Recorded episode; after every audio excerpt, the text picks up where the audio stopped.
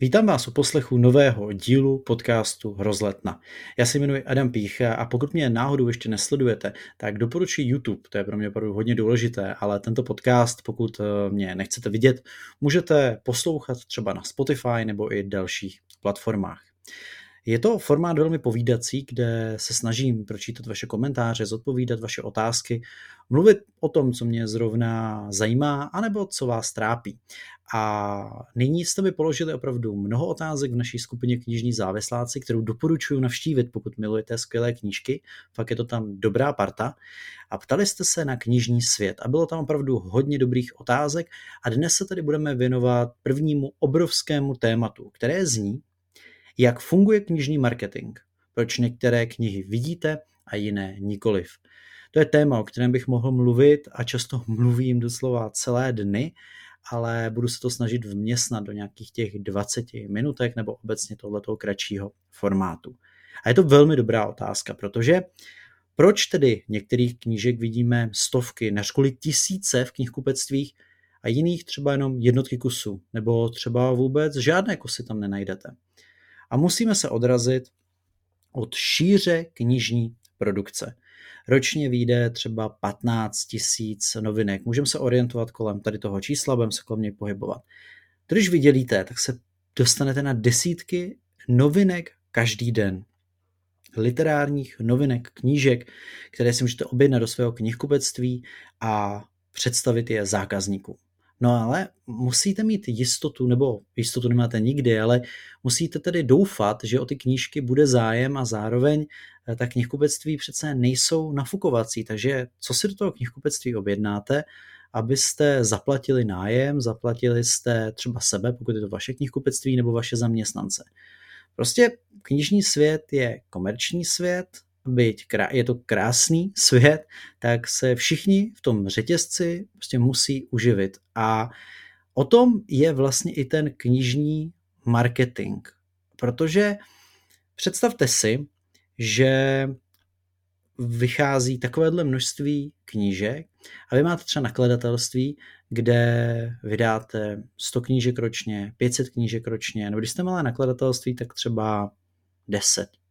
15 knížek ročně, no tak každá ta knížka představuje vlastně svého druhu projekt, má nějaké náklady, nějakou návratnost.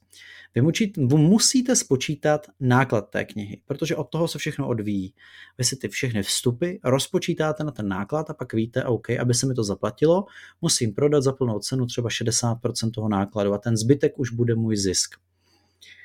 Něco z toho si vezme distribuce, něco z toho si vezmou knihkupci a tak dále. Je to prostě komerční projekt. A v rámci toho rozpočtu, toho projektu, budou i nějaké náklady na marketing, ale nemusí tam být.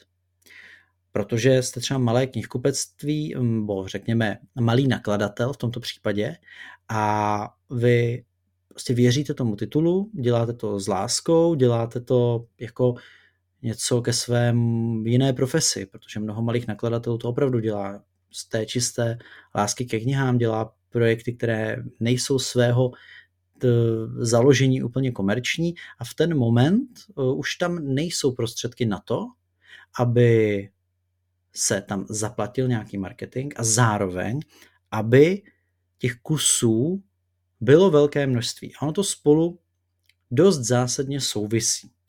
Protože pokud knížky obecně vyrobíte spíše méně a ten průměrný náklad můžeme se teď orientačně pohybovat třeba kolem 3000 kusů, ale mnoho knížek se udělá i výrazně méně, 1000 kusů, 1500 kusů, tak ta knížka už nemůže být vidět i z toho důvodu, že ty kusy v těch knihkupectvích prostě nejsou. Oni tak jako trošku zmizí v tom knižním světě, v tom světě těch několika set knihkupectví, která existují v České republice. Takže vlastně ona ani neexistuje ta hmota těch knížek, protože když chcete, aby, a když přijdete do knihkupectví a vidíte tam ty obložené prostě pyramidy, tak eh, to jsou třeba i tisíce knížek, které v těch velkých knihkupectvích od jed, tisíc kusů od jednoho titulu se tam takhle může objevit.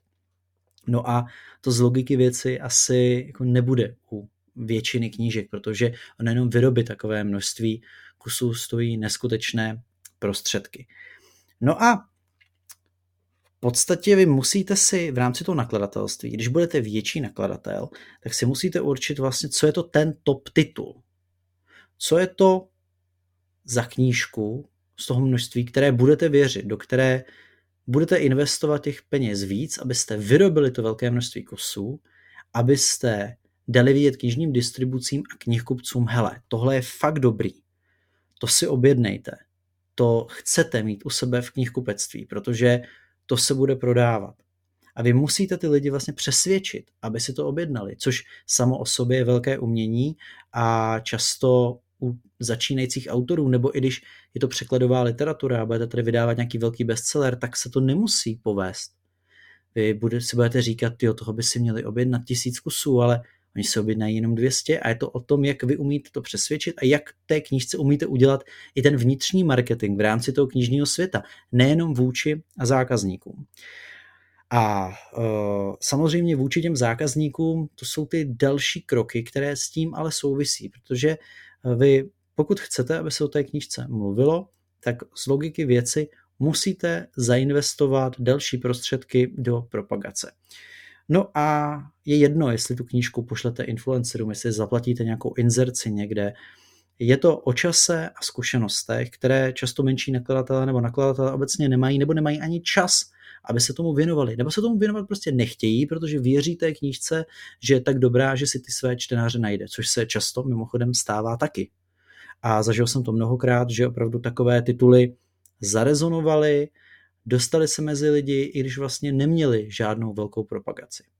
Nepředstavujte si, že eh, někdo přijde a v těch knihkupectví zaplatí ten prostor té knížce, tady chci, aby těch knížek bylo 500 a tak. Takhle to jako úplně nefunguje a nebylo by to ani dobře. Spíš eh, se opravdu toho titulu podaří přesvědčit ty knihkupce obecně, globálně, že hele, tohle bude dobré, toho si naberte hodně, vyrobili jsme toho hodně a bude se to prodávat. My do toho investujeme nějaké prostředky do té kampaně a je to o té komunikaci a té víře a celkové přípravě toho knižního projektu.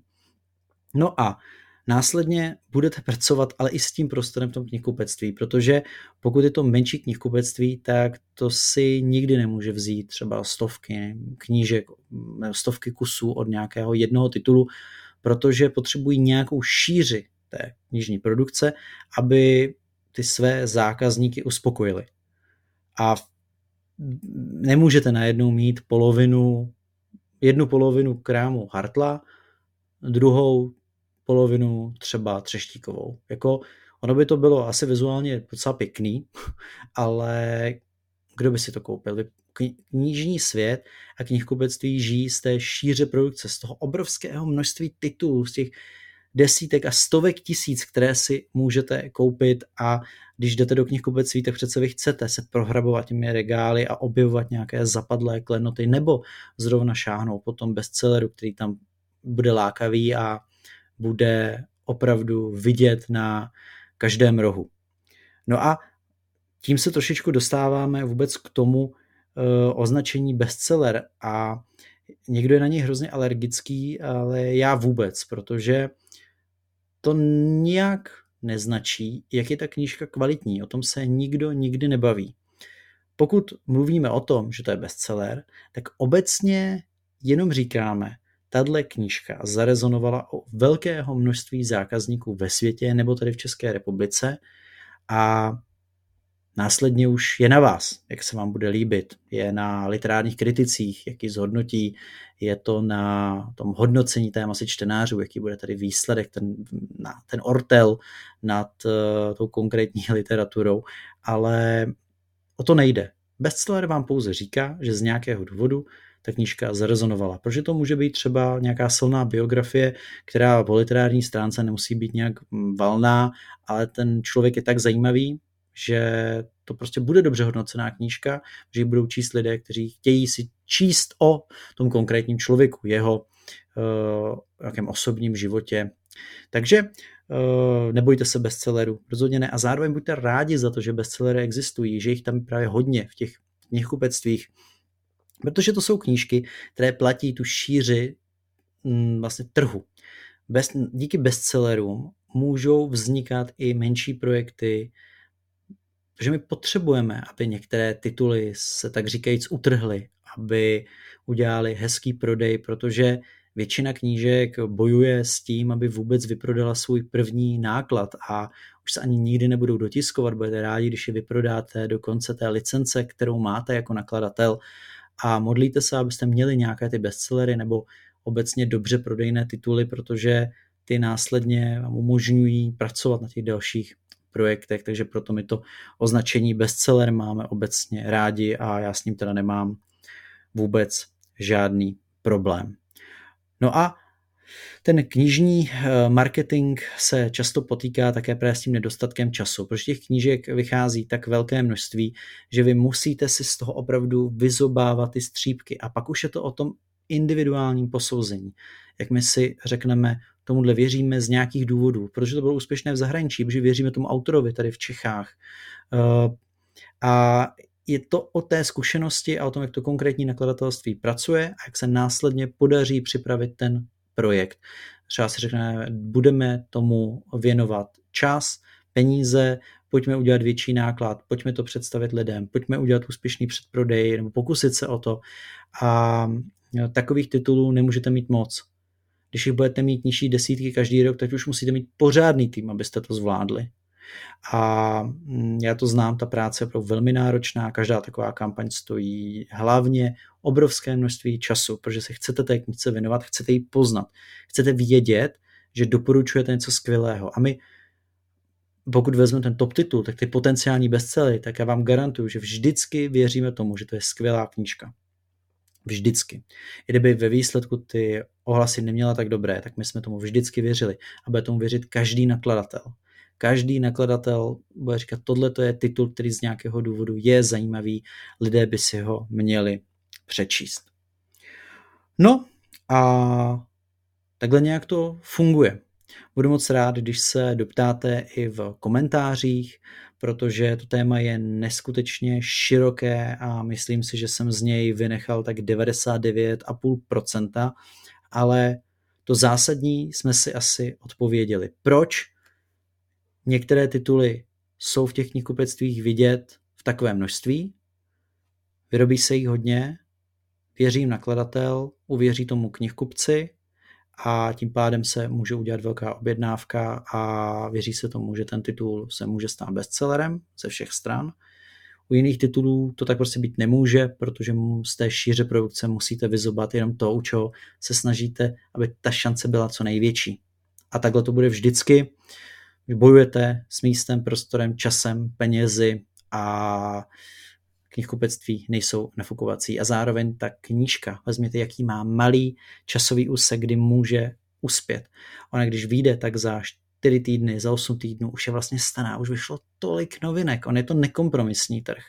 A ano, někdy ty knížky samozřejmě se začnou prodávat za rok, za dva roky z nějakého důvodu, nějakým zázrakem, ale jinak eh, musí bojovat o to své místo na slunci extrémně eh, náročně a může se fakt stát, že je vystavena ta knížka třeba pár týdnů a následně už, když tam není ten prodej, tak každý knihkupec, ať ten malý nebo velký, musí tu knížku vzít, dát ji dozadu, případně ji poslat zpátky distribuci lomeno nakladateli, protože chce prezentovat to, o co mají lidé zájem. Takže se nermuďte, pokud nenajdete svoji knížku knihkupce, zeptejte se ho, on vám ji velice rád objedná a nezlobte se na ně, že tam má vystavený nějaký bestseller, který třeba vám se nelíbí. Je to pouze z toho důvodu, že ten svět takhle funguje. Ale knižní svět je nádherný. Ať už máme uh, prodeje jenom bestsellerů nebo nějaké okrajové literatury, kterou také všichni milujeme. Tak jo, děkuji moc, mějte se krásně, budu se moc těšit na vaše komentáře a doufám, že jich budou tady to videa hodně, protože to téma je super a příště, to vás můžu nalákat, um, se podíváme na téma, jaké musíte mít předpoklady pro práci knihkupce. Jste se ptali a já se pokusím já také odpovědět. Jmenuji se Adam Pícha, mějte se krásně, čau.